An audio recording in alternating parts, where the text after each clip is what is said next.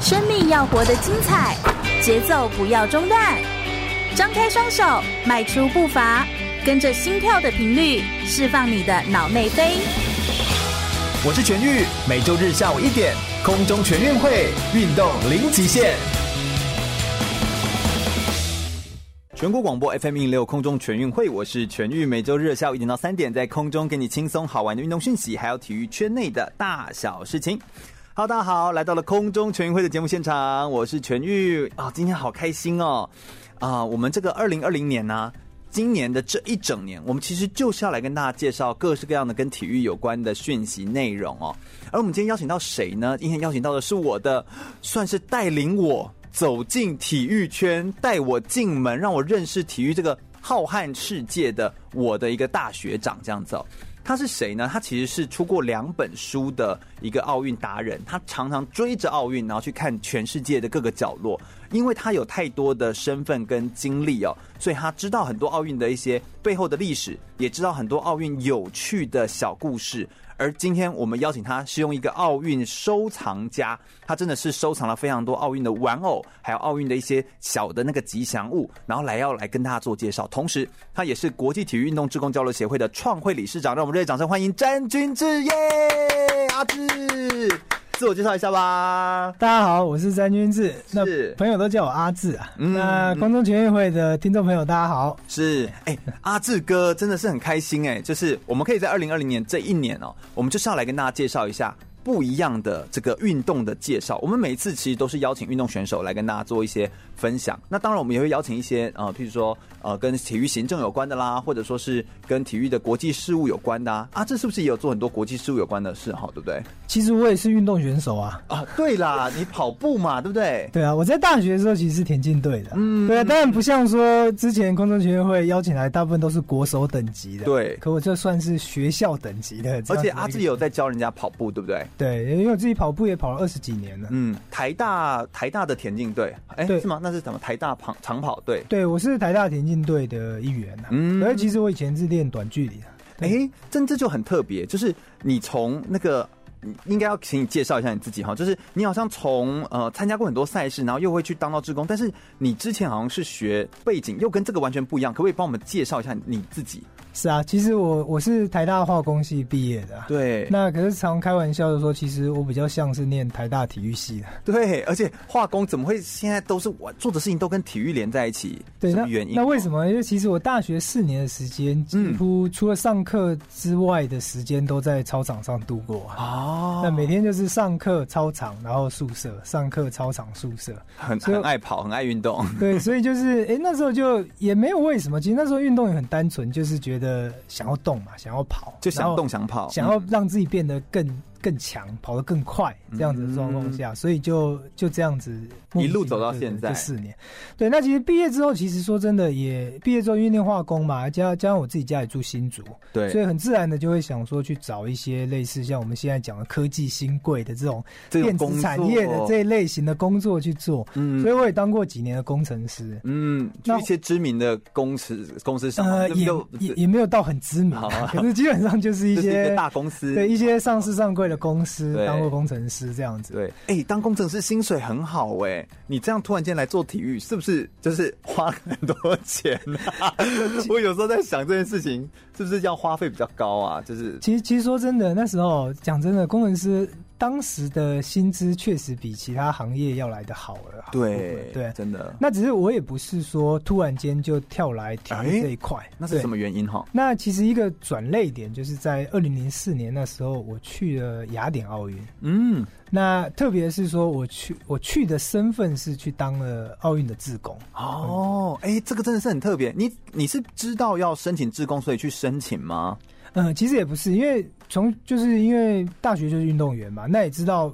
当不了国手，可是奥运一直是觉得应该这辈子一定要去的一个地方。哦，那当时也只是以这样子一个想法说，哎、那就来安排一个奥运的旅行，来去看奥运的比赛。所以去上他的对官网查一查，这样子对，所以我就去查他的资料，就没想到他有在争志工。所以就好奇啊，哎，就就丢了履历表，哎，就又没想到被录取啊。哎，这真的很像是就是误打误撞，然后对就是误入丛林的小白兔，然后就从此一去不 回。所以我这一辈子第一次当志工，就是到奥运去当志工。哦，对耶，哎，比起我们很多一般的人志工经历，我们有时候是从地区的志工，从一些活动的志工开始是啊做，嗯然后你是直接就先当到最大的综合性运动赛会奥运的志工开始，哎，那那个感觉一定很不一样。对啊，所以也因为这件这个经历，因为也可能真的也很少见吧，所以后来就真的改变了我的一生。嗯，好像我回回来还出书，对我回来之后，就当然第一个写了这个奥运当志工的这个经验，这样嗯嗯子就写了一嗯本书叫《奥奥运不买票》。对，对，然后后来也因为出了这本书之后，就有接到一些相关的一些邀约，请我去分享，嗯然后我也上了一个电台节目，嗯然后电台节目的主持人也就就就介绍，对，他就跟我聊这件事情。那完了之后，我刚好就觉得说，那时候做工程师也觉得有点闷，啊所以就开玩笑问他，因为我知道这个电台节目主持人他有一间运动行销公司，哦，所以我就开玩笑问他说，你们公司有没有缺人？哦，那就因为这个因缘机会，他就说，诶、他也没想到我有兴趣。结果他回去之后，他就帮我问人事部门了，然后后来就我就这个因为这个关系，我就进到他们公司去上班，这样。对，哎，那样说起来，阿志哥的人生境遇的转捩点，除了体育之外，跟广播也很有关呢。其实是啊，真的。 哎，真的，所以我们今天就在广播上面好好来聊聊很多这些奥运相关的故事，这样子哦。而且从两千零四年意外就是当上了奥运志工之后，之后阿志哥他从两千零八年。然后，二零一二年、二零一六年、二零二零年的东京奥运会，我们也都是安排跟明显规划要来去到奥运来当志工。我们这一次哦，今天特别邀请阿志来跟大家分享他的志工的这个经历之外，我们还特别我们在现场，其实我们今天现场堆满了玩偶，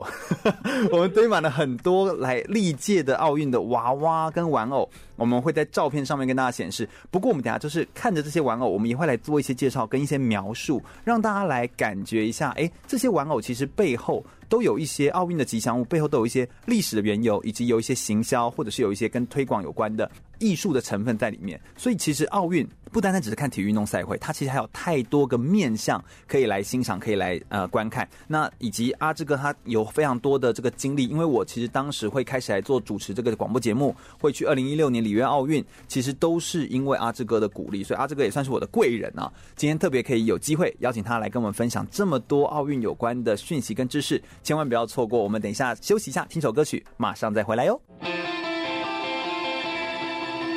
全国广播 FM 一零六点一，生活最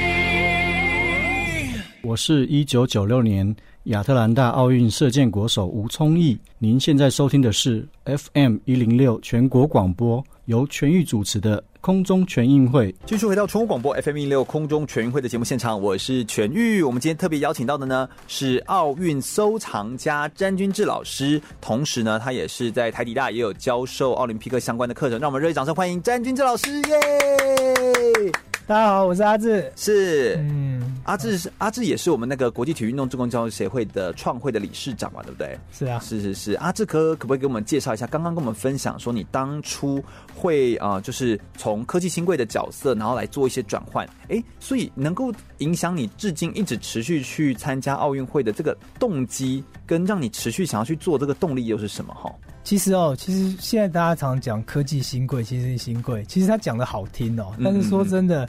并不是每一间的科技公司它的体质都是很好的。哦那这怎么真的是故中人才能够尝得出的辛酸呐、 对， 那因为我自己待过这样的产业，所以那其实当年我在退伍的时候，我其实，在退伍的时候就有去台积电面试，嗯嗯，那实其实也有被录取，对，只是那时候就心里就不知道想什么，就没有去报道。你说后悔，那当然是开玩笑，可是某种程度又说，我是觉得我自己是就是想走一条可能比较不一样的一个路。嗯嗯，那也因为我当时选了这个比较不一样的路，那也让我后来在愿意才有这个机会，因为嗯奥运而转到这个运动休闲产业啦。对，而因为且我当时你也年轻，对，因为我如果进来，说真的，他的福利、他的工作状况，可能就让你会把奥运这个梦想给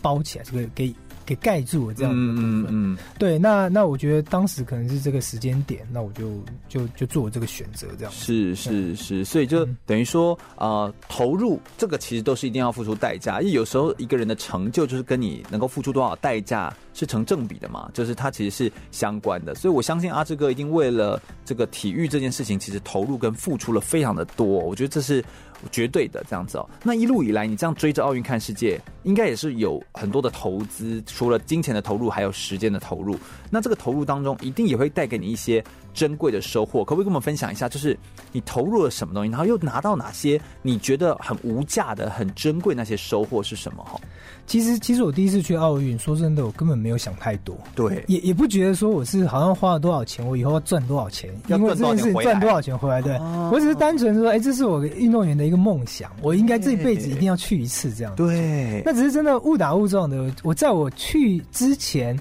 出版社就找我嗯来嗯，哦谈出版的事情，因为他觉得这经验很特别。对，对，他就来找我谈。那当然，他出了书之后，当然多多少少赚了一点稿费回来嘛。 嘿，对，然后再加上说演讲这部分，所以后来我很意外的，我当时花了大概八万多块钱去了二十几天，嗯，那大概在可能在一年左右的时间，大概就赚回来了啊全部回本，回本。哦，对，可是其实他一开始的时候根本就没有想要去赚这个钱回来这件事情。对，那在去了，对，那在第二次北京奥运呢，本来其实也想继续去当志工这件事，嗯那加上北京也比较近，相对的花费也比较便宜一点，所以其实对本来是想去，可是后来没想到说，哎、奥运志工没有被录取，嗯那没有被录取，我到底还要不要去呢？哎，对啊，这对啊，没被录取的话还要去吗？好像当时要去的那个动机就比削弱一些，对，这个就很挣扎，就想说，哎、我因为有之前四年前的一个志工的经验，嗯那如果能够延续的话，你就会觉得说，哎、这件事情它有它的后续的发展。对，可是如果没有的话，那我当一个观光客去到那里花这个钱到底有没有意义？其实当时就很挣扎。哦，对，那后来为什么去了呢？嗯其实说真的，就是遇到了一些机缘，对，那也是碰到一个老师，他就鼓励我说：“你既然对这一块有兴趣，你现在才去过一次，你必须要去第二次、第三次，你可能会有一些别的想法这部分。”哎，确实是有些时候有些事情就是要持续的，或者是长时间去做，你才会看出或感受到那个背后那真正的。有时候就那个大同小异的那个小异，就是那个大家都是去奥运会，但你去过很多次，你能够看的东西角度就会跟人家不太一样哈、是啊，所以那所以后来我北京的时候，刚好它相对的花费也低啊，所以对后来还是决定去啊。只是去的时候，说真的，回来之后，我并不觉得第二次的奥运经验有让我说比雅典那一届来多学到很多东西，或多看到很多什么。嗯对，那甚至说，它还让我付出了一些代价。哦就，像说，因为那时候我刚创业没，而且你这样一离开都很多很长时间，快有一个月哈、对，因为我通常想去，我想说，既然要去，我就最好是能够从开幕待到闭幕这样子，所以我通常都会安排大概二十天、三个礼拜左右的一个奥运行程。对，那这么长的一个时间不在自己的一个公司里面，你那时候自己开公司，我那时候我在零六年的时候就后来就离开了原本的公司，我就自己创业了。哎、说实在，你也好在自己开公司，要不然你去哪一间公司会让你请是啊 二十天，就直接叫你回去了啦。可是这个也很妙，就是说，其实其实我在开店的初期开店的一个想法，就是嗯我要努力把这间店做到我能够每四年去奥运，哦，对，然后可以离它开它还都是可以能够自己运作，，对，所以那是我一直很努力的方向，就是说嗯我不能变成我我必须要可以取代的，员工都可以帮我做这些事情。哦，真是不容易耶，对所以这完那全是就我是人就是人力训练上面的一个考验，这样。对啊，所以你说你那个时候也付出一些代价，就是可能店这边的雇啊跟管理这件事情就变成就被牺牲了。，对，就像说我那时候刚我在我在北京的时候，我店里就有员工离职了，哦，那就变成对还在国外处理，对，那我更累。还必须要在国外就遥控要处理这件事情哦，那这真的就是嗯哦，那真的很崩溃。那后来第三次去伦敦的时候，就是同样这个概念，我一样申请了自工，可是对自工又没被录取。啊，怎么？那没被录取，到底要不要去呢？对啊那还好是说刚好伦敦，因为我之前在曾经在英国游学过半年，哦，所以英算熟国悉对那因为相隔了十年，嗯我是在二零零二年的时候在英国住过半年。对，那二零一二，那一直想找个理由回去这个地方，哎，然后去看奥运是 最对，好的那刚好二零一二年在伦敦办奥运，所以我就刚好借着这个理由，我就想说回去这个地方看看。嗯，所以虽然说没录取志工又要花钱，可是我还是决定要去啊，所以我就去我对第三次的奥运经验这样子。哦，OK，。对，然后后来，对这个后面的事情，我就可以帮你补充了。是因为后面的事情我就知道，因 对为二零一六年是我跟阿志哥一起去这样子哦，我就是算是小跟班这样。对我第一次去，那其实第四次去我就说，哎、那最好再找个人一起去啊。哎，对，但更有那种你知道传承的味道之外哦，也是落实。哎，说实在，你看你做了那么多年，而且你也有演讲，对不对？嗯也有分享，对不对？是啊哎说实在，真的有人跟你一起去的，我是第一名，对不对？是没错，真的啊。之你看前说实在讲了老半天，很多人就是讲好啊好啊好，可是真正到临门一脚真的就对临门一脚说，就像今年奥运会，对啊，要来了，那结果呢？会不会有些人就是就到最后又临时就说不好意思，我肚子痛，我不去了， 是啊。类个似这样。这个其实有时候在梦想的实现过程中，其实其实这是很正常的事情。很多人就是有想，可是执行的状况是很弱的这部分。嗯，而且这件事情，我觉得它又有点像是，呃，有点像你自己生活的写照。你自己好像也就是敢去追那个梦，你那个时候就发现，哎，体育这件事情好像，呃，虽然待在当工程师在竹科好像很棒，然后可以有这样的生活的样子，但是其实你就不甘于此，你就希望可以有去追那个梦，然后你就勇敢去试了。这好像也真的跟你的这个状态其实是比较像的，所以就是因为你愿意去做，然后愿意去试，然后然后就延续至今。那你为什么会有一个兴趣，就是搜集好像是历届奥运的这个玩偶啊？这个，其实这奥运吉祥物说这这也是个很自然发生的一个过程，嗯就是因为我去了雅典奥运的时候，回来总是想带一点纪念品回来嘛。哎，对，那因为对行李空间也有限，然后对啊，要买什么哈？哦钱也有限，对对对对钱也有限，所以最后就当然就东逛那个商店逛了半天之后，最后就哎、还是决定就买了一对吉祥物回来，嗯买一对吉祥物回来。那回来之后呢，就开始因为就放在房间里面，然后放在房间里面之后就看到说，哎、那这一届吉祥物长这个样子，那上一届吉祥物长怎么样了？我就开始要上网去搜寻，去去找这些东西，嗯然后就发现说，哎、那前一届是在雪梨奥运哦，它的吉祥物是另外三只，哦然后我就从对对这对从这个点，我就开始去去找这方面的一些资讯。嗯那找的过程中，后来又想说，诶，那干脆既然错过的我没有办法去，可是那我还是有参与的机会，那就是把吉祥物把它买回来。哦，所以你等于去网络上把这个旧的吉祥物再一次买回来，慢慢买对回，来所。以我就把我错过的这些吉要花祥不少物钱，呢对我就把我错过的 这些没办法亲身去的吉祥物，我就从网络上一只一只就把它找回来。对对还是怎对样，对，那当然有些有些，就像说我自己是一九七六年生的，对那其实吉祥物它是从一九七二年才开始的，哦它并不是奥运第一届的时候就有的办的时候就有吉祥物存在，哦所以它是一九，这一定有原因的，对不对？这基本上就可能早期在。参与的国家也没那么多，或者是说，甚至早期的这个奥运，它基本上他们不觉得要要要需要一只吉祥物存在，嗯或者是当时的一个生产技术，它可能也没办法制造出一只吉祥物，对， 它顶多就是可能在纸上画出一只吉祥物，嗯可是它要做出一只实体所的以吉等于祥说物。做个做个海报，做个什么还可以，但是对你说要做一个实体吉祥物，还可以拿来贩售，哎，这就是啊这就有一点难度，这牵扯到一些商业的事情，这样是子。啊，所以那时候从一九七二年开始，我就去就去发现说一九七二年开始有吉祥物，所以我就在网络上嗯有时候花了蛮多时间的，就是去找这些旧的吉祥物出来，是而且你还要找到你价钱可以接受的，对，要不然太有些贵上我也面买不下手。有些人在上面真的是卖一些天价，他就咬定就是会有人来买。是啊，可是有些人还就是你还真的就是，你有时候真的忍不住，尤其是在你收藏尾端的时候，就差几个你的哦在收尾的时时候，比方说像我最我最后一只拿到手是一九七六年，就是我出生那一年的候的的吉祥物，的那个蒙特罗奥运的吉祥物。对，那因为当时它只是第二届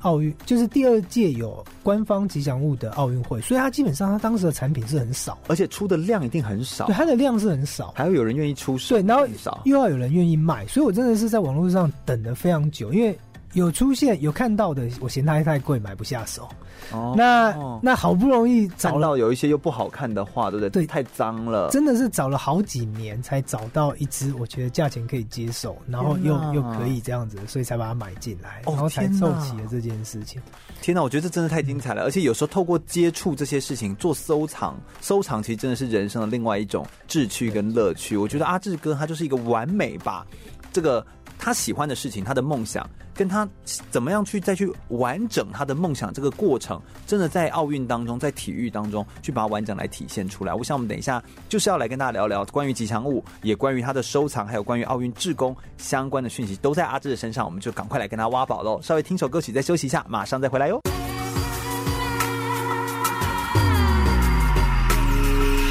全国广播 FM 一零六点一，生活最 easy。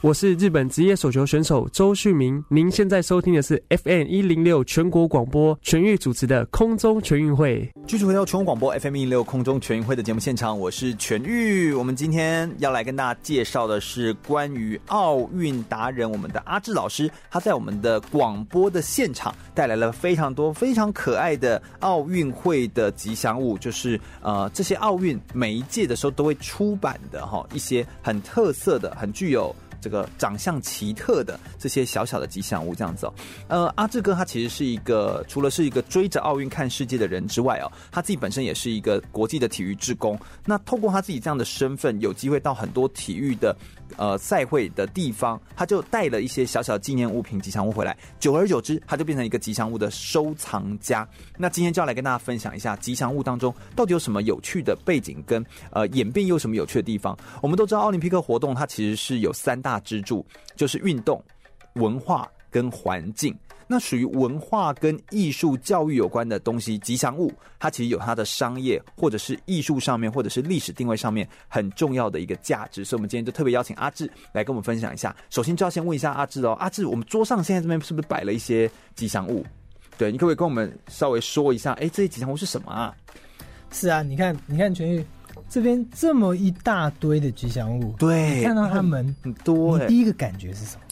哎、我觉得我第一个感觉到就是它的颜色很丰富，然后我就觉得它的长相，你看哦，像有一些就是眼睛就咕噜溜的这样很大一颗啊，看着你啊，然后你看呃，有我们有放一些里约的，也有东京奥运的今年的，也有二零一二年的，你就会觉得它就好像盯着你，然后这些娃娃又可爱，所以好像自所以己买来送礼自用都可以，对，所以你是不是很想把它带回家？对，你就会想要把它拿回去、哎，很想对啊，对，所以你讲到一个重点，啊嗯，嗯就是嗯吉祥物它当时为什么会被设计出来？对，它其实基就本是要上让你带回家，对它基本上就是一个，就像是一个纪念品，对要把它带回来。可是带回家的过程，当然你要付出一些代价， 好，这是钱，就是要 付钱，对对。那这付钱好聪明的，对，那哦这付钱的过程中，当然就可以为大会带来一些收入，带来一些收入。因为你也知道，办一场运动会，那开销是非常大的。对，如果他能够有一些收益的填填补，当然很好。当然，我们都知道这个收益不见得可以说多少，但其实你真的是你知道，积沙成塔，聚少成多。有时候这个东西累积起来，其实量也是很惊人的。这个累积，那我又觉得还有一件事情，就是在你在看着这些奥运的吉祥物的时候，我就看到他们，你除了会想要把它带回去之外，你也会觉得哦，这么美丽的东西，就是好像。你甚至也会去想说，那它是不是跟我们当地的什么特色好像可以结合，对不对？嗯会不会有点这种感觉？对啊，对，其其实我一直相信一件事，就是说你奥运哦，一定是集合当地最优秀的一些人才，哎来去，创造出来的一些东西。嗯所以以，像一个一个一个赛会，他要去创造一次吉祥物，他一定是集思广益，对然后去想了很多的各个方式，最能够代表他这个城市或是这个国家，嗯然后去设计出来的一只吉祥物。对，然后，所以，所以我们从看一个吉祥物的一个发展，你就可以了解到这个这个过程，嗯这个过程。那比方说，像你知道，诶，你知道第一届的奥运吉祥物是什么时候开始啊？哎，我以为吉祥物的发展，刚刚你是已经有帮我们剧透了一些了，就是吉祥物的发展好像不是从第一届奥运会就有，对不对？对，我们现在讲说，现代奥运会是从一八九六年的雅典奥运开始的。对，对，可是事实上，第但一那一届支没有没有对哦奥，那时候没没有有吉祥物，第一支官方成就官方代表的吉祥物，其实是一直到一九七二年的慕尼黑奥运才产生的。哦而且它这一支这一支吉祥物，它就像说刚刚全玉提到的，第一个它设计的颜色是很鲜艳的，对对，然后它是一只腊肠狗。腊肠狗，哎那腊肠狗为在什么要哎德选国慕尼黑，哎，会不会跟德国香肠有关？这个 当然，某种程度也许，因为其嗯实这个腊肠狗其实应该，据我了解，它应该是德国的一种猎犬吧，就是可能它在当地哦对对比较常见的一种猎犬这样子状况，嗯哦对或是牧羊犬，你可能算是牧羊犬，对对，但有牧羊，但是腊肠狗又是另外一种样子，对，但就是狗啦，就是就是人类最好的伙伴，对，所以它算是当地的一个比较比较具代表性的一个一个动物这样子。对然后它又把它设计成那个，就是它，你如果去网络上找照片的话，你可以看到它是一个类似像一个五彩的一个颜色，哦，它身上有对很多的条身上有一纹，些然后条纹有不不同的的颜色色这样子，对一。条一条的哦，所以这好可爱是哦奥运的官方的第一届的吉祥物。嗯，而且它好像身上也有有一些不同的尺寸大小，然后有塑料、有徽章、有不同的纪念物的样子，就是都会印那个图在上面对这样子。而且而且吉祥物它也必须要取名字。哦那这一只它叫做蛙底，蛙底洼底、对洼底、蛙底洼底家、洼 底，，蛙底那就变台语了。洼底耶，哦，然后，然后接下来我们再看四年之后呢加拿，大一九七六年在加拿大的蒙特嗯楼，对嗯，那蒙特楼他选了一只叫 Beaver 的，它就是一只，它叫阿米，哦它的名字叫阿米克，那其实它是一只 Beaver，Beaver 就是指水獭，哦水獭的意，思啊。水獭水、獭海狸，我反正我都分不出这些动物到底长什么样子哈，就是水獭这对，样。那基本上它也是可能是蒙特尔这个地区或者加拿大这边代表性的一只动物，嗯一只动物这样，所以它就延续了1972年的这个概念，它就继续有一只吉祥物，对，嗯创造一只吉祥物。那我们随着时间，在四年之后，一九八零年是在莫斯科。对莫斯科奥运，那莫斯科他就选了一只熊，哎，为什么是棕熊？熊哦，莫斯科，那这俄罗斯的熊。对，这应该是俄罗斯，就是他们那边比较常见的一个熊。虽然说台湾是台湾黑熊，对可是俄罗斯它基本上它是棕熊，哦，它是我棕看色这这只样，熊看起来就很很大只，对就它是比棕比色起之前的两个吉祥物来的大只的感觉。那在在四年之后呢？一九八四年是在洛杉矶，嗯那洛杉矶在美国。那美国我们常见到的美国大鹰嘛，嗯我们有这老鹰的这个鹰老鹰的这个形象，所以这一届的吉祥物就是一只鹰，哦然后它的名字叫 San ，Sam， San，那我们常常讲山姆大叔嘛，对对所以对 San，所以它就基本上就叫 San 这样，我们讲。嗯，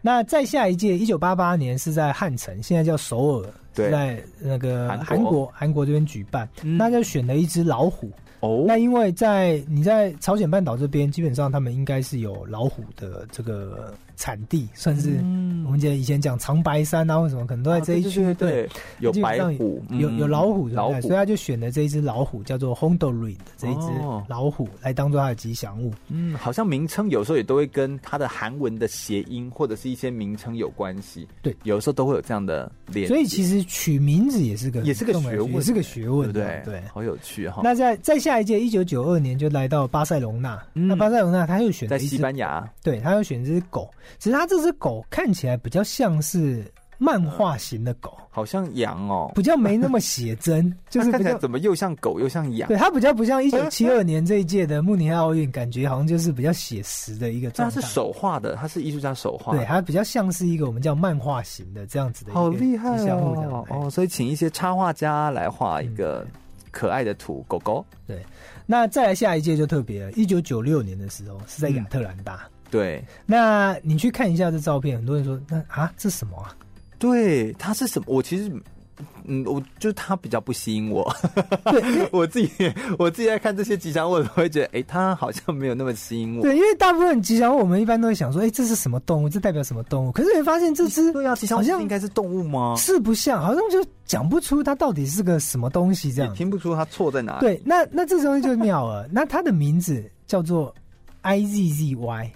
，I Z Z Y，哎，所那以其实没办念法起来发就是音 easy easy。 easy easy 这样。那这个名字就妙啊，它是怎么来呢？就是因为太多人看到这一只吉祥物发表的时候，就说咦啊，What is it？哦 What ，What is is it？ it？啊因为因为他在英国，在美国嘛，所以他嗯们他们嗯就问 What is it？大家就对问 What is it？那可是 What is it？你念快一点，What is it？ ，What is it？就变 Is it- is，嗯 所以他就变成了一个啊 I Z Z Y 这个名字，就是啊，那干脆就叫他这个名字好了。好有趣哦，对怎么会那么有趣啊？所以就是因为这一只它吉是祥物它，是动物吗？它不是，对不对？它是基本上它就是个四不像的东西，它就是一个个电脑制图的出来的一个产产物，对，那这一只其实是当时美国他想要去炫技，宣什么扬叫它炫可以技用电对脑画就是因为当时一九九六年那个时代是个人电脑刚开始的时候，哦，所以它其实跟历史背景都很有关系耶。对，那更更早刚开始的时候，他就想要说，我有办法，我美国有办法用科技、用电脑来去画出一只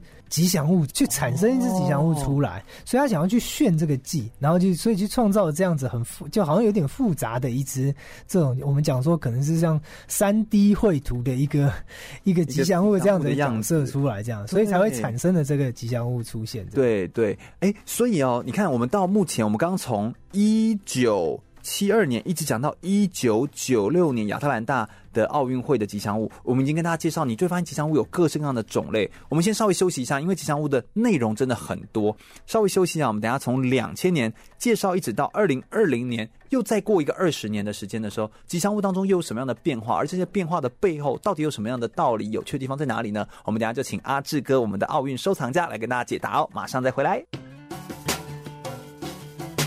全国广播 FM 一零六点一，生活最 easy。我是跆拳道奥运金牌，也是陈怡安手工皂创办人陈怡安。您现在收听的是 FM 一零六全国广播，由全域主持的空中全运会。 Hello，大家好，又来到了空中全会的节目现场。我们今天特别邀请到的是阿志詹君志来到我们空中全会节目现场，欢迎阿志，耶！大家好，我是阿志。是阿志刚刚已经跟我们在介绍哦，哎，你才会发现原来奥运的太多的小小的故事，从吉祥物当中就可以一窥唐奥哦。你会发现，一九七二年的现代奥运会才开始有第一届有吉祥物的产生，所以不是从奥运会的现代奥运的第一届就有吉祥物哦，它是要从一九七二年奥运会才开始有吉祥物的产生。我们刚刚从一九七二年开始讲讲讲讲讲，一直讲到一九九六年亚特兰大奥运会来跟大家做分享。那接下来从亚特兰大过后是哪一年？然后是怎么样的吉祥物呢？可不可以请阿志给我们继续介绍？好，我们下一届是来到千禧年，就是两千年的雪梨奥运。对，那雪梨奥运这边就不止一只吉祥物，哦，它有它这时候产生了三只吉 祥物。哦，哎，嗯，怎么突然间变那么多？对，那三只它分别是一只是大嘴鸟，嗯，然后一只是鸭嘴兽，然后一只鸭嘴兽是那个类似像刺猬这样子的一个哎，角。感觉都奇珍异兽，哎，好像对都是稀有保育类动物。对，这三只基本上都是澳洲比较特有的一些动物，嗯动物园。那它选的这三只，然后它分别的名字又叫做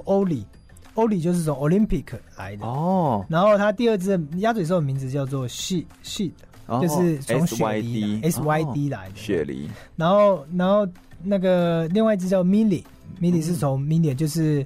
那个千禧年的这个字这样哦子，所以它等于都完全跟这个时间点也很有相关。对。只是这一哦届你有没有觉得很奇怪说一般我们想到澳洲。啊动物你会想到什么？哎、我我如果是澳洲，一定是想要袋鼠或者是那个呃无尾无熊啊尾熊啊，对对啊，那为什么奥运的吉祥物不选袋鼠跟无尾熊呢？对啊，奥运不是应该要是最能够展现地方特色，然后跟你刚刚也是说它要跟当地结合嘛，有一些奥运会它就会结合一些当地的东西，对不对？对，嗯，那而且也要让我们可以去购买，会想要去买。但这个东西我那时候就思考了一阵子，但这没有并没有经过官方的证实啊。嗯可是我觉得非常有可能的是说，因为你想想看，你在你现在你现在就我如果现在飞去对你现在就飞去澳洲，嗯，飞去雪梨，你在它的商店里面，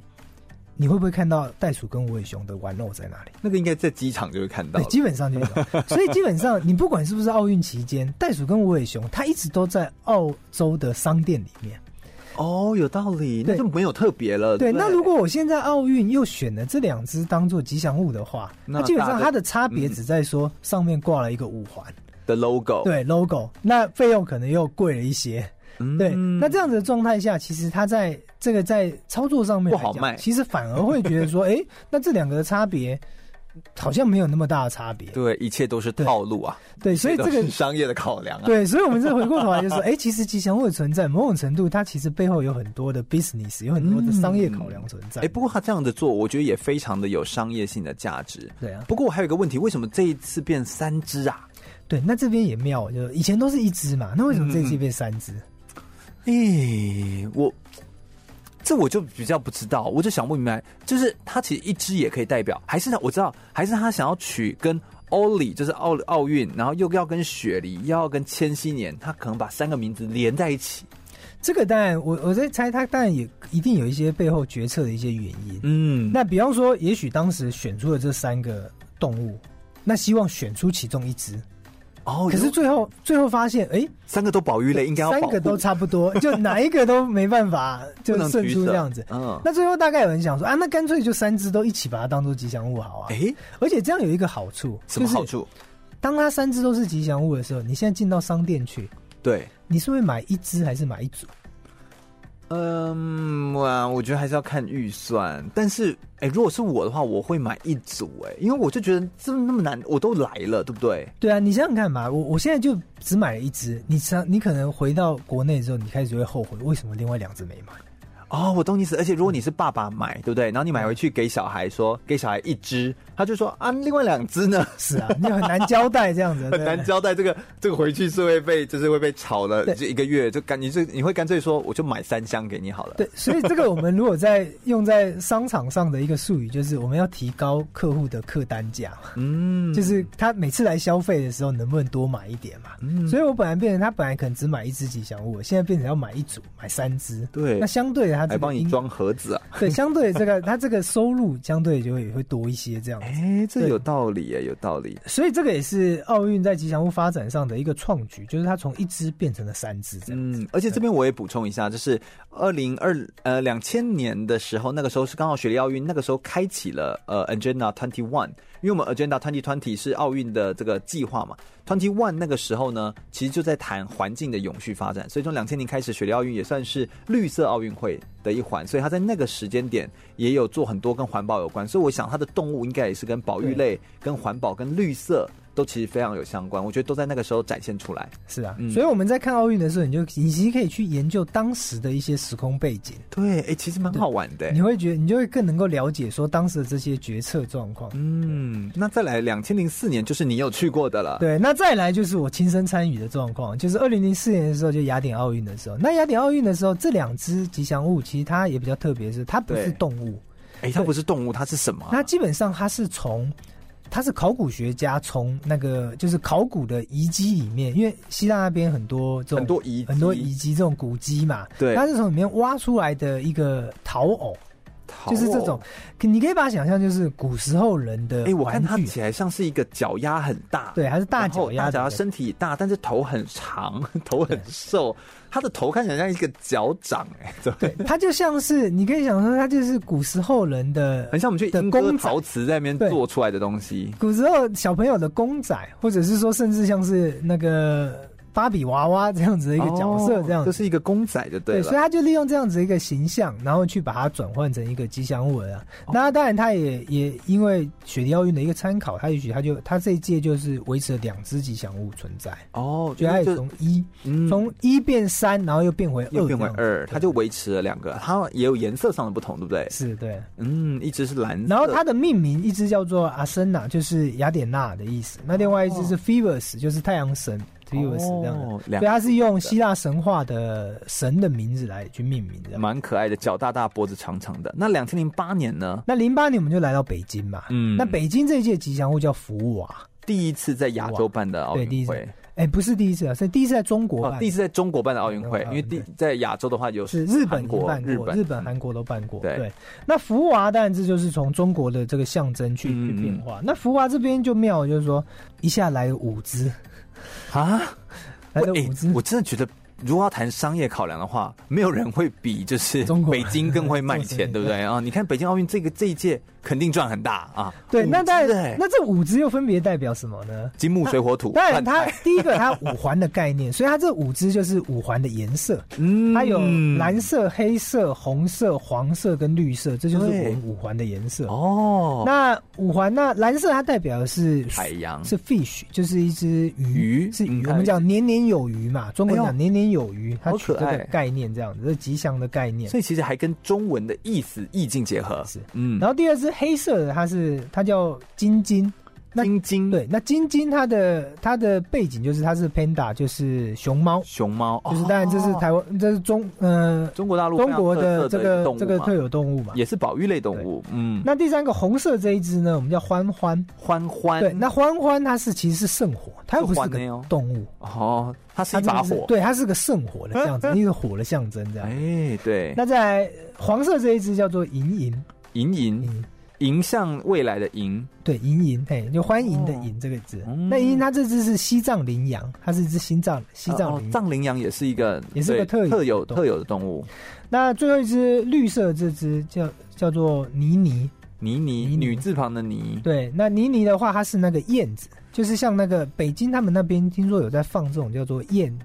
燕燕形的那种风风筝筝，那种风筝，哦所以它是取那个样子，然后把它做成这一只福娃。哦对，所以这五只福娃的名字分别就是贝贝、晶晶、欢欢、莹莹、妮妮。天哪，那你把它串在一起，基本上就是北北京欢欢迎迎你。天哪，我真的觉得真的是太肉麻了，对， 我其真的实觉得这真的是很会把名字跟东西连在一起，对不对对？所以这个大概是就是有史以来哦那个最多奥奥运的那个吉祥物史上，就是最会搞关系的这 个的一届这样子。数量非常的大哦一个数量真的多，数量然后它的多名字、它的各方面都全部都要做连了在一很起。多意义的一些牵扯在这样嗯。而且它有蛮好的那个意象的结合，同时它又是奥运五环的颜色，所以我觉得它对就是很会，就是我觉得我们华人哦，其实真的非常擅长把这些东西全部连在一起。听说销售也非常好对，可是这东西有时候就是说过犹不及，这是问题。像说你弄了五只之后，你要想想看，五嗯以后只好我不如果太有人可以 follow，我我一次要买一组的话，你知道真的好像有点哦我们多欸每个人行李空间也有限嘛，对你拿个两盒，哇，那行李空间就满了。所以它五只之后，有时候反而变成说，它不得不拆开来卖。对它可能有整组的，可是它必须要有零散的卖这样子。对对，所以对我觉得基本上五只发展可能有点 over 了一点这样真的。有点 over，所以果然在下一届二零一二年的时候，我们来到伦敦嘛，嗯那，伦敦的时候就开始修正了，他就对他现在就回到奥运会，他只留下一只，他只有一只吉祥物。对可是这一届比较特别的是，他开始奥运会跟残障奥运会的吉祥物，他开始是绑在一对一起来推销跟卖这样子。哦，好有趣哦，对，所以他等于是自从二零一二年开始，他就是有这种就是配合，就是这这一对一对的这样的概念。嗯，那也是顺便可以拉抬这个我们叫帕奥帕帕拉奥林匹克的帕拉林匹克奥运会，对，那嗯帕拉奥林匹克现在都是在大概是在奥运会结束之后三个礼拜左右的时候会开幕这样子，嗯那等于是把这两个等于互相拉抬一下这样。对，其实这也是很需要的、哦，就让两边都可以互相更有人气一点，对不对是，？所以从这一届开始的呃吉祥物就开始都是这种配额两一对一对存在。嗯，那伦敦奥运这一届的吉祥物，它其实是一个，有时候看出来，哎、这也不像个动物。那其实你去网络上可以找到它的一些相关的影片啊，它其实是从它的一个，它是一个工程师，就是一个退休的工人，他的背景是设计是当时盖伦敦奥运那个伦敦碗那个主场馆的一个那个设计师，哦对，那个退休的那个工程师，他退休了之后呢，这个同事们就送了他一块铁块，那个啊哈就一块金属就对，不能讲铁块这样。对然后他就诶，他睡觉睡觉，他就有灵感，他就创造出用这个铁块，用这个金属块去做出了这一只吉祥物出来。对啊， 这真的太特别了，对，然后他其实他的他手环，他手上就是有左右手各戴了总共五个环，那基本上那也是五环的象征。哦然后它那个独眼龙的那个概念，那个其实像是一个相机。嗯那其实二零一二年也是开始我们这种手机可以拍照啊，数位录相机影数发位展化的发展，这个这个这个时代这样他的身体造型其实也非常的流线，很嗯对现代感，对所以我觉得这也是呃伦敦奥运当中一个非常大的特色特色，非常大的特色这样子哦。哎，我想我们时间的关系，因为真的是太多的内容要跟大家分享，我们稍微再休息一下，我们等一下来跟大家聊聊最近的接下来这两届的奥运会当中有哪些吉祥物的内容跟最大具有特色的特色点在哪里？要马上回来。全国广播 FM 一零六点一，生活最 easy。就爱风运动。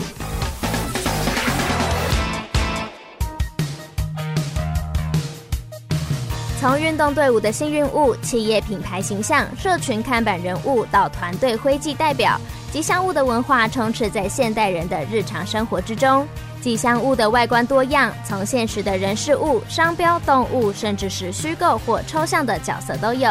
吉祥物被认为对特定团体具有身份认同、代表性意涵以及祈求好运的象征，并也被用于作为广告行销、企业形象等等商业使用，赋予抽象的事物或团队一个人格与视觉意象。对体育产业来说，运动队伍的吉祥物更是将赛事推广给儿少阶层的重要推手。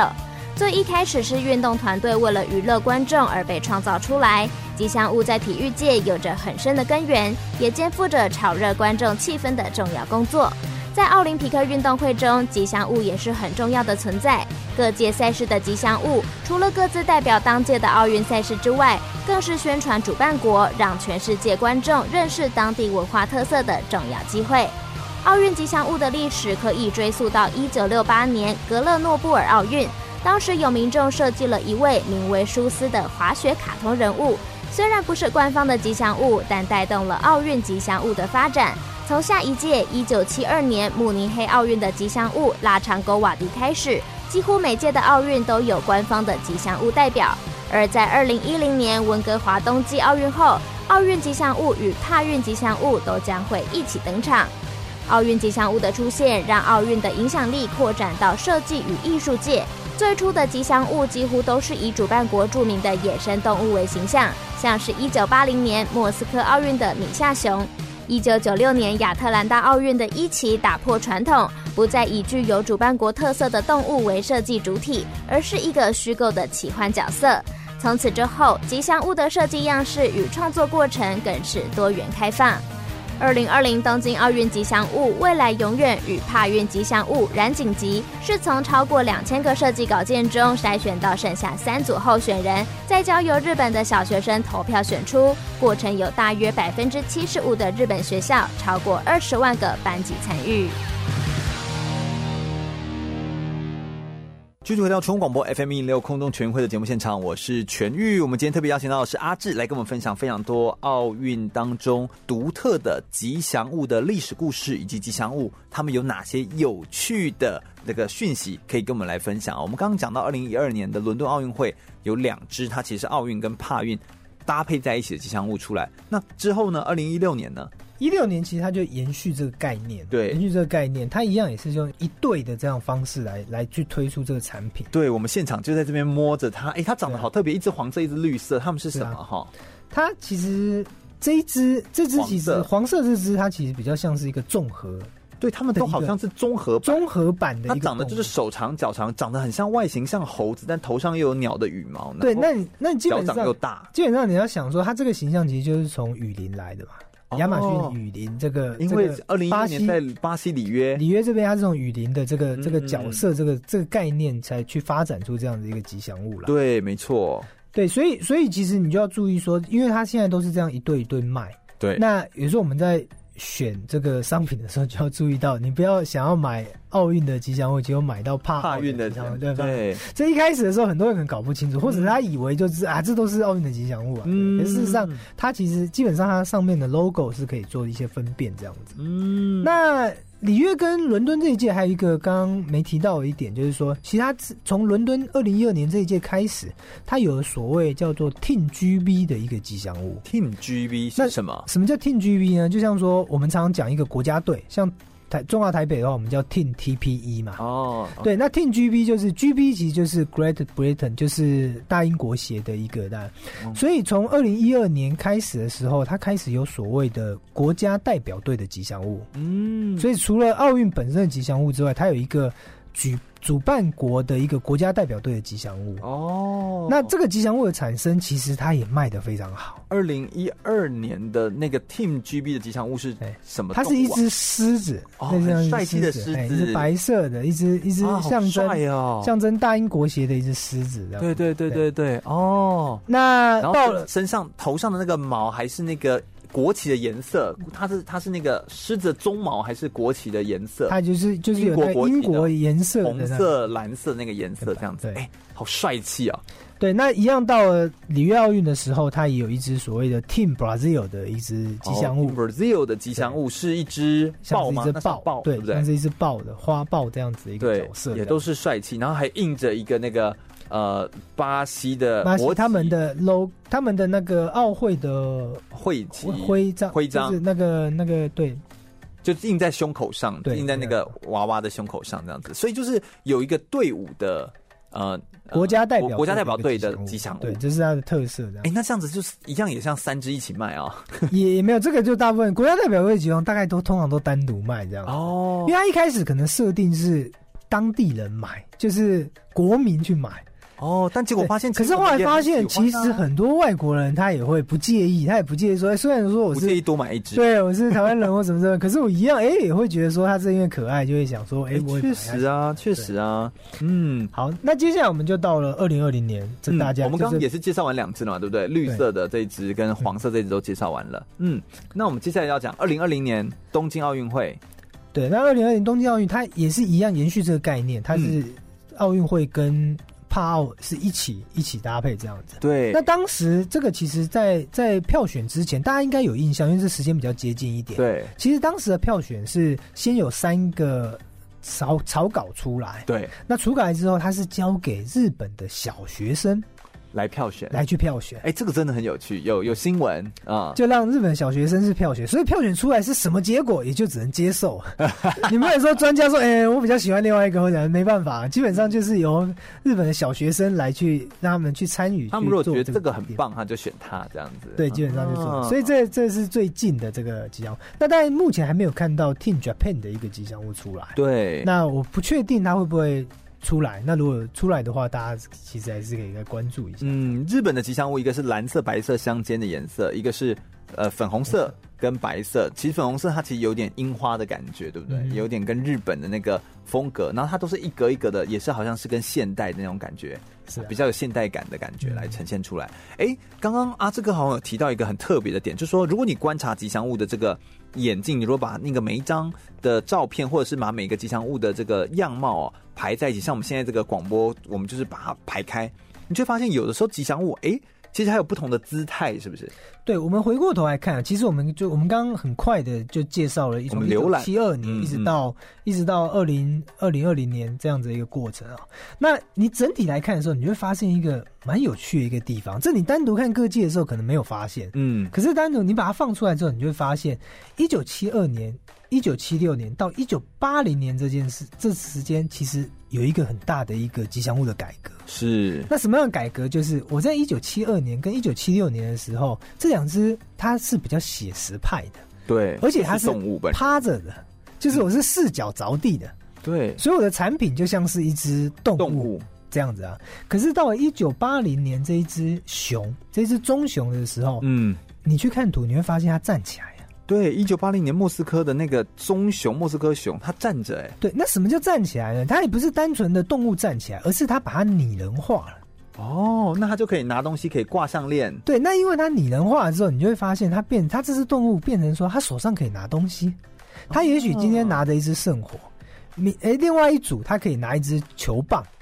它可以拿一颗篮球，它可以做一些不同的一些它也可以动搭配作。不同的运动项目，对不对？那你就会发现，诶，我的产品变得更丰富啊。嗯我不会只有一个有道理一一一千零一款，就是一个对一个一只一个或者是它姿势都一个状趴况着的，对，那我甚至说我衣服可以去做一些变化，对我的腰带我可以去让它做有一个腰带，然后这部分，所以对所以它一开九八四年后面那个山姆那只老鹰，好像也就是手上就拿着圣火了，，对，然后它甚至你当当届的所有的一些运动项目，它就做成各种不同的一个造型，对，那那嗯可以你就会。搭车，可以跳水，对，那那对这对于我们这些观光客来讲就很挣扎了。哦哦，对，你你要买二十六个项目。对你本来只要买一只的，现在你可能要买到三只、五 只。我、天哪，哎、对那真的是越买越多哎、花费越来越高，这样子哦，有点像这种感觉。对，所所以我们在看这个吉祥物的发展，你会觉得很有趣的时候，其实它有很多的背后的一些 business 跟一些历史的一些过程。对，但是没有这样摊开来一字排开，或者是让阿志把他的收藏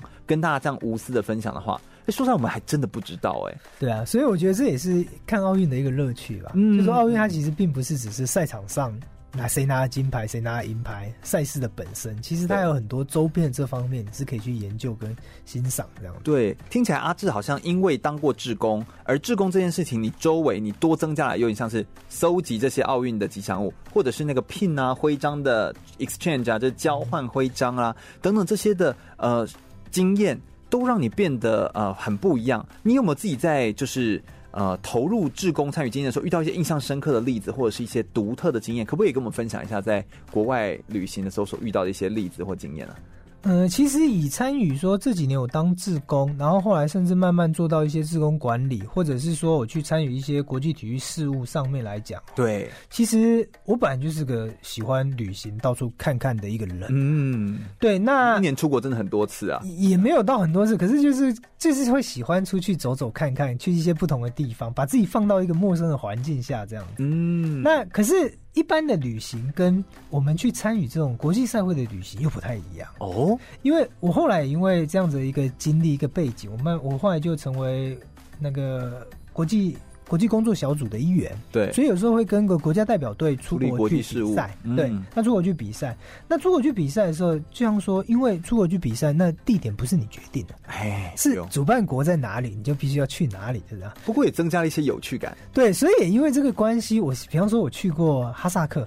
哦零下二十几度的一个地方，二三十度的地方。那说真的，我如果你去参加什么冬季运我动会？我去的是亚洲冬季运动会，在二零一一年那时候，在哈萨哦克。那说真的，我自己是个很怕冷的的地方，所以我如果要去旅行的 话，基本上我不不会会选那择种天气这么冷、这么这种天气下去旅行。我也很佩服冬对季，，可是就是因为这样子一个机会，我就去了。嗯，那另外像说，我也曾经跟亚青的篮球队去约旦，哦那些很对特别的国家，那个我们一般讲中东那边对有火药库，大家都觉得去那边很危险，对对所以要自助旅行自己去，有时候我也怕怕的，也不太敢去对。可是哎，借由约比旦已赛经，算是那边最最稳定对的相对稳定的，相对稳定的了对。那也就借由这个比赛才的过会程去中，也啊就去。那也曾经跟橄榄球国家队去了印度的钦奈跟阿布达比的 L R 这个地方，哦那啊这也都是一些不是那么观光的常见的一个观光城市。嗯嗯对，那就透过这样子的一个机会去到这样子一个地方，我觉得对你的整个人生啊，整个一个想法，我觉得就会变得感觉非很常的丰不富一啊样，感觉很不一样。这样确实是哎、确实是哎、我一直都很印象深刻。阿志哥很常跟我分享说，其实，呃，运动带给你的，或者说是体育志工，或者是体育运动的参与带给你的，其实就是那个不可预测性。你好像也对于这件事情其实非常的有感触，对不对？是啊，我就说现在说真的啊、因为现在手机啊这种网络太方便了、对以前我们假日都要找着说找事情去做，对，因为你现在没得查的时候，你还要去自己先呃 survey 一些资料，然后找一下地图翻一翻。现在只要查一下，其实你就直接出门了。对，或者是说应该是说现在哦，你不出门都没关系，哦，因为你整天就可以待在网络上网络世界看里剧啊，或者这样这样，那反而少了很多我们讲的所谓这种不可预测性，就是因为你没走出门，所以你大概都知道今天可以干嘛了。那你指的那个不可预测，比较像什么样的感觉啊？我所谓就是说，我们我们其实就是透过一些这种运动场合，我就出去。我因为要去参与运动这件事情，不管你去当志工或去当观众，那加上说你运动本身本来就不可预测，嗯，今天谁输谁赢，说真的，球是圆的，对，球是圆的，很难说。嗯，嗯那也因为这个很难说的情况下，有时候你去到那里会碰到什么样的人，看到什么样的结果，嗯对，那说真的，那个是算不准的，是不知道的。嗯嗯那我们有时候生活中，你去创造一些这种不可预测，我我觉得那就是人生的一个过程啊。所以有点像是说，人生如果你什么都抓得很牢的话，你什么都抓得很紧，你都算得很精，算得很准的话，其实好像好像一切都在你的掌握当中，但你好像也就失去所有一切看到新鲜事物的乐趣跟对，眼你就光少了一些 surprise 啊，少了一些惊奇的一些事情，这样嗯子。而且你就会觉得好像一切就是如我所料一般，不那么有趣，反而比较攻心计而已，就变得你都在计算，都在呃规划。但如果你可以放下一些事情，有的时候是放下自己，就是让自己可以更放松，然后把自己丢到一个陌生的场域，丢到一个空间里面，或丢到一个你不可控的地方去，你就完全享受那个当下。有时候好像就是这种感觉，那个不可预测的感觉就会来。而有时候，通常当你可以放下一切的那些想法跟执念的时候，好像你就可以得到一些意外的收获。阿志哥指的应该比较像这种感觉。我其实也是从阿志哥身上的这种分享，常常我会感受到很多，就是像这种呃不可预期，然后完全超乎你想象的，但是却又是非常非常美好的经验，他都是从体育当中所得来的。所以我相信阿志哥跟我们分享这些例子，都是他亲身经历过的一些故事跟亲身经历过的案例，希望对大家都会有帮助。我们再稍微休息一下，回到节目内容的时候，再跟大家分享阿志哥他在奥林匹克的运动经验上面有没有他所追寻的偶像，他下个阶段想要挑战的目标是什么，以及在东京奥运当中他有哪些计划打算要来做呢？我们稍微休息一下，马上回来哟。全国广播 FM 一零六点一，生活最 easy。我是二零零九全国极限排名赛总冠军尤佳玉。你现在收听的是 FM 一零六全国广播，由全域主持的空中全运会。继续回到全国广播 FM 一零六空中全运会的节目现场，我是全玉。我们今天特别邀请到了阿志哥来到我们节目现场，跟大家分享非常多国际体育运动志工参与的经验，以及奥运的吉祥物当中，我们从吉祥物看到非常多奥运的门道跟内行人才知道的事情哦。那奥运原来有这么多周边跟有趣的这个细节在当中，阿志哥当时有这个起心动念，投入坚持，他也有遇到困难跟阻碍，但他仍然持续到现在。从呃两千零八年后来没有当上奥运职工，决定要去到北京那个段时间，心里的挣扎跟呃在台湾的工作其实也有遇到一些困难。这个时候，其实你有遇到一些新的一些可能性，然后而且有人给你一些启发，可不可以跟我们分享一下那段转折的历程当中，对你而言很重要的一段的那个经历啊？其实有的时候我们人生哦，常会常会讲说会遇到一些贵人嘛。对对对，对，那我就说，其实我奥运的这一个这个过程中，我觉得其实蛮感谢，就是一个林盘雄老师的。是那这个事情是怎么发生？就是说，刚刚全宇有提到说，二零零八年那时候，我因为没有录取自工，嗯，其实因为我你本零四年就录取过了对，所以零八年一定会很期待。所以我本来期待是说，哎、如果有继续自工的经验的话，我就我就去；那如果没有的话，嗯，那我我我可能就我还需要去吗？嗯，对我刚刚只是所以在很有做可这能个就会挣扎中断了。对对，我就我就想说，那就那就算了，等下次有再录取再去。对啊，那就这么刚好，就在我确定没有录取自工之后，我发现台北有开了一门课，叫做奥运美学的课。哦，那我就好奇，我就想说，哎、怎么会有人从美学这个角度来谈奥运？哎，这真的很特别。我以前从来没有想过这件事情。嘿，对，所以我就好奇，我就报名了。嗯，就去报名上了之后呢，就也是听老师，其实当时吉祥老师也讲了，老师也有一页投影片就在讲吉祥物了。嗯，对，那听完之后我就觉得，哎、其实蛮有意思的。那我在下课的时候，我就去找老师聊了一下，我就问老师说：“老师，我其实本来有想要去北京奥运，可是现在因为没有录取自工，那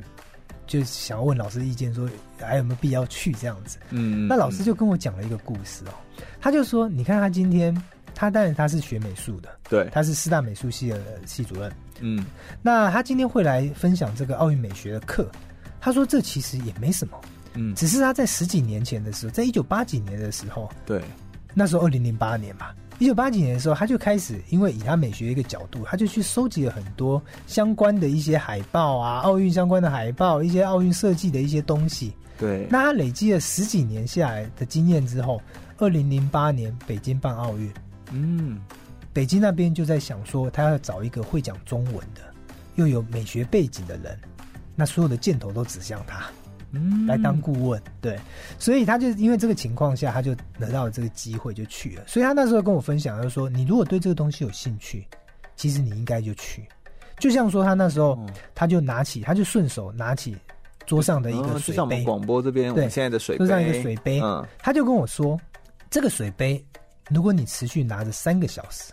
这没什么，这几乎每个人都做得到。对，没什就么拿难度着它嘛，对，嗯，可是如果持续拿着它，三天都不放下来呢，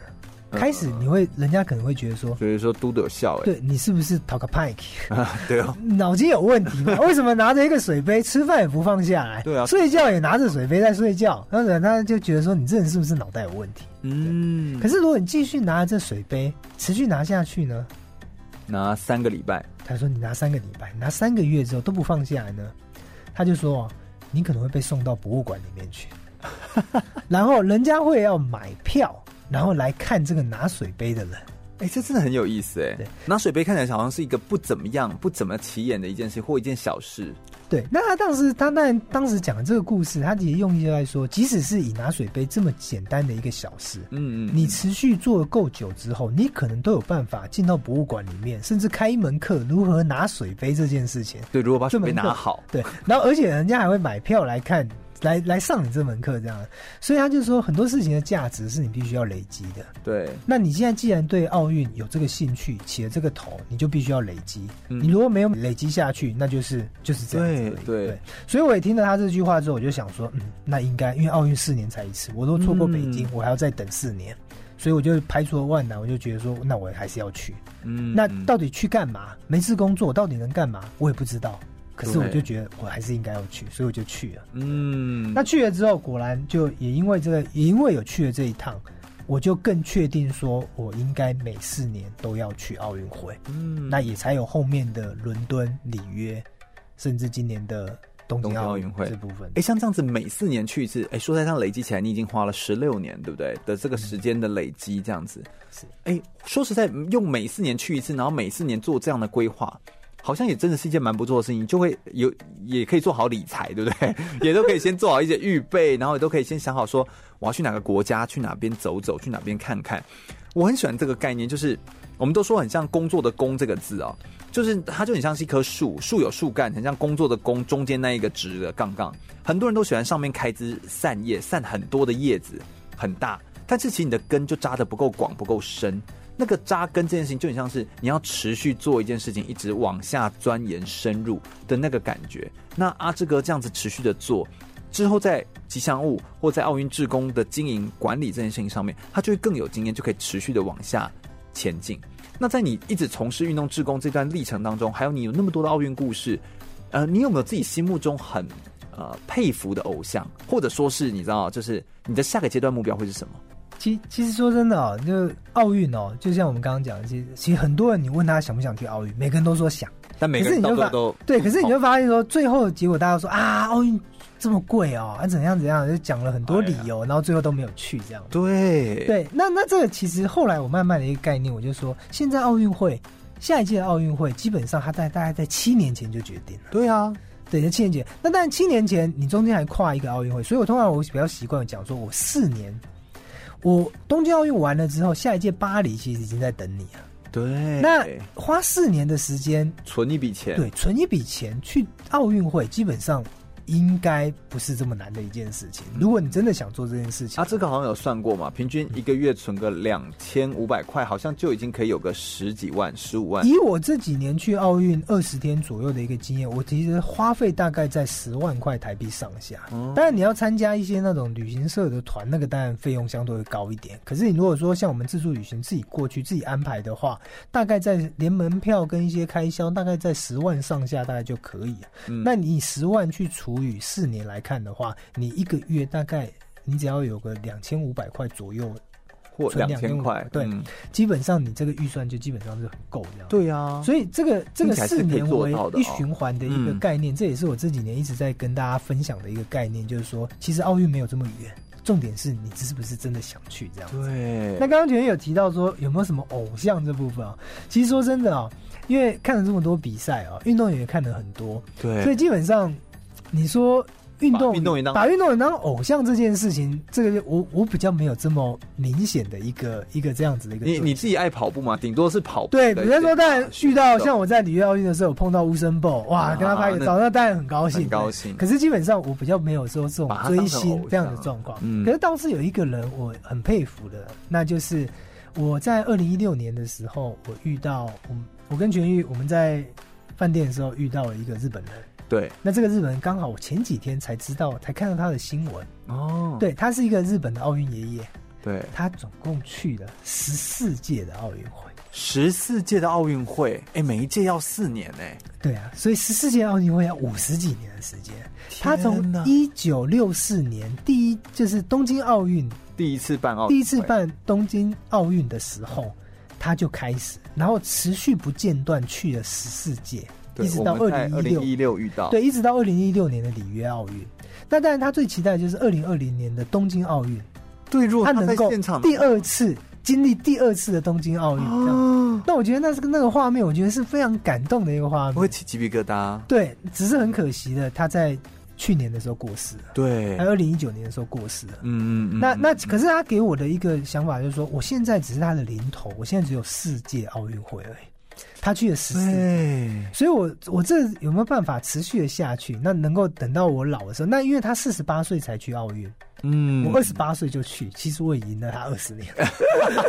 对，但当然我必须哎要有他道理有，道理我必须要养生，要让他那么长对对对寿，对这对样对对我必须要让他能够活到九十岁这样子的状人态。比到最后都是比看谁活的气场啊。对，所以基本上你如果问我说，哎、有没有一个追寻的偶像？我觉得也许他是其中的一位这样。真的，真的。那阿志哥，你的下一步的计划会比较想要做些什么？或者是像在今年的东京奥运会，你会想要做一些什么样的准备？或者是你的目标会是什么？哈，对，那当然下一届东京东京奥运马上就要到了。嗯，那因为这一次我其实我也申请了自工，只是自工到现在还没有很明确的消息会不会录取的这个消息。那当然，其实有这几届的经验之后，我也比较看开，就是随缘的啊。嗯，其实有自工的角色，当然有自工的可以做角的度事去看奥运会这件事。那没有自工的角色呢，我就开始在思考，说我还能做什么。哎、你看，我就我喜欢阿志哥，就这个心情。我们永远都是在想我还能做什么，而不是想说啊没有这个，那就那我就不能做什么啦。因为我观光客也当过了嘛，嗯，志工也当过了。那选手大概这辈子比较难 一点，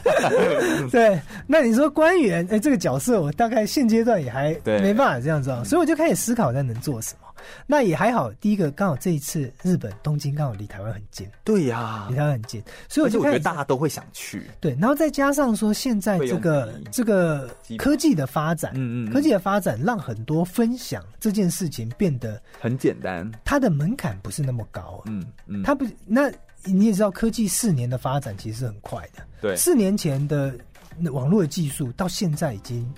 已经已经基本上就跨了一个世代前进这样。。对，所以我这一次在东京这一届，我倒是是有开始有一些想法。啊就嗯是第一个就是说，我想要做一件有趣的事情。哦，有趣的事情，因为我就说，我我们看奥运这件事情，就是说，基本上我还是期待说，我们的人生就是要有趣嘛。嗯所以基本上我想要做一件有趣的事情。那这有趣的事情要怎么做呢？就是基本上奥运它不是只是运动赛事本身，嗯嗯，我一直想要强调这一块，就是说它不是只有谁拿了金牌，谁拿了银牌。你知道台湾的代表队平均每一届奥运有多少选手吗？不知道哎、多的话可能到五六十位，嗯，少的话也有二三十位。对，可是真正你在台面上有报道的选手有几个？其实不多，可就能永远都就是是只报得牌的。对，就是拿牌那几个而已。没牌的还会说，嗯，他没得牌，然后就一句话带过。那其他人他们在做什么？那他们这个其实要能够进到奥运会这件事情，都是很不容易的一件事情。嗯嗯嗯，所以以当然我会希望说，思考是说，哎、也许我们可以多分享一些主流媒体也许不分享的东西，我们可以多分享一些这些他们身上的故事，对不对对，奥运奥运这些。也许是没有拿牌，甚至预赛就被淘汰的这些奥运选手，他们背后的一些故事。嗯，这是其中一个那另外就是说，我我们我在奥运的期间会在奥运城市生活三个礼拜，对，那三个礼拜在奥运的这个地方，它应该会发生很多事情。对，那都值得被记录，对不对，对？那这很多事情其实我们都可以去去把它找出来，去把它分嗯享，因为毕竟能够像我们这样子，能够去到奥运会场本身的人，相对还是少数。那我也期待把这样子的一个经验，刚好日本跟台湾只有一个小时的时差，我们能够把我那边的所见所闻尽，能够在第一时间就传回台湾来，嗯那让更多的人对于奥运会产生兴趣，对甚至从奥运得到一些收获。就像说这几年 IOC 就是国际奥林匹克协委委员员会会，他一直提到的一个 slogan 就是说，透过运动让世界更好。嗯那我也一直期待说，我们怎么透过运动让台湾更好。对，那我觉得奥运其实基本上是一个很好的一个平台，嗯我们总怎么透过这样子的一个全世界最大的一个运动赛事，那分享这些所见所闻的这东西，让别人看见台湾，对不对？然后让大家让台湾的人，让台湾能够能够更知更道这曝些事。光，嗯，也让台湾人更知道体育，更可以关注。所以，甚至我在去年，我在奥运开幕前一年多前，嗯我就已经到日本去找了房东，谈了一个住宿的地点。哦，这太个好啦！对，我就我已经租了一间公寓下来。啊嗯那但这个概念也是在我在里约奥运的时候，我在当时就看到有外国人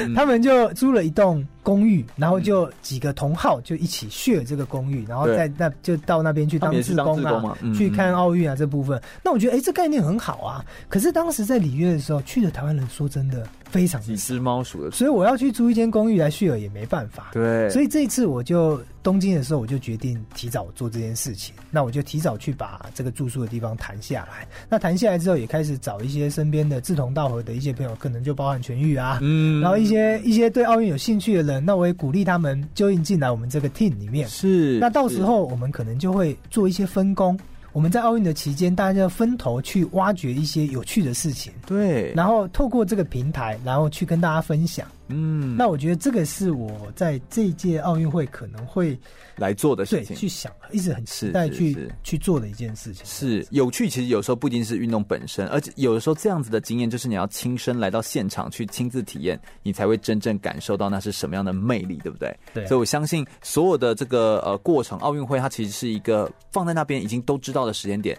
能不能够创造出精彩的故事，或让你的故事增添精彩，这真的只有靠你自己才能够创造。我相信阿志哥身上的例子，一定可以带给我们非常多的启发。再次谢谢阿志来到空中全运会的节目现场。空中全运会是一档专门在介绍体育运动选手的故事，或者是我们会介绍一个运动员他们这个独特的运动项目，或者是运动体育参与的体育类的文教节目。我们透过空中的广播的播送，让大家可以更加了解体育，也爱上运动员。如果大家对空中全运会的节目内容有兴趣的话，欢迎可以上脸书来搜寻“空中全运会”，注意“全”是一个草在安全的“全”哦。空中全运会，我们每周日的下午一点到三点在空中等你喽，拜拜。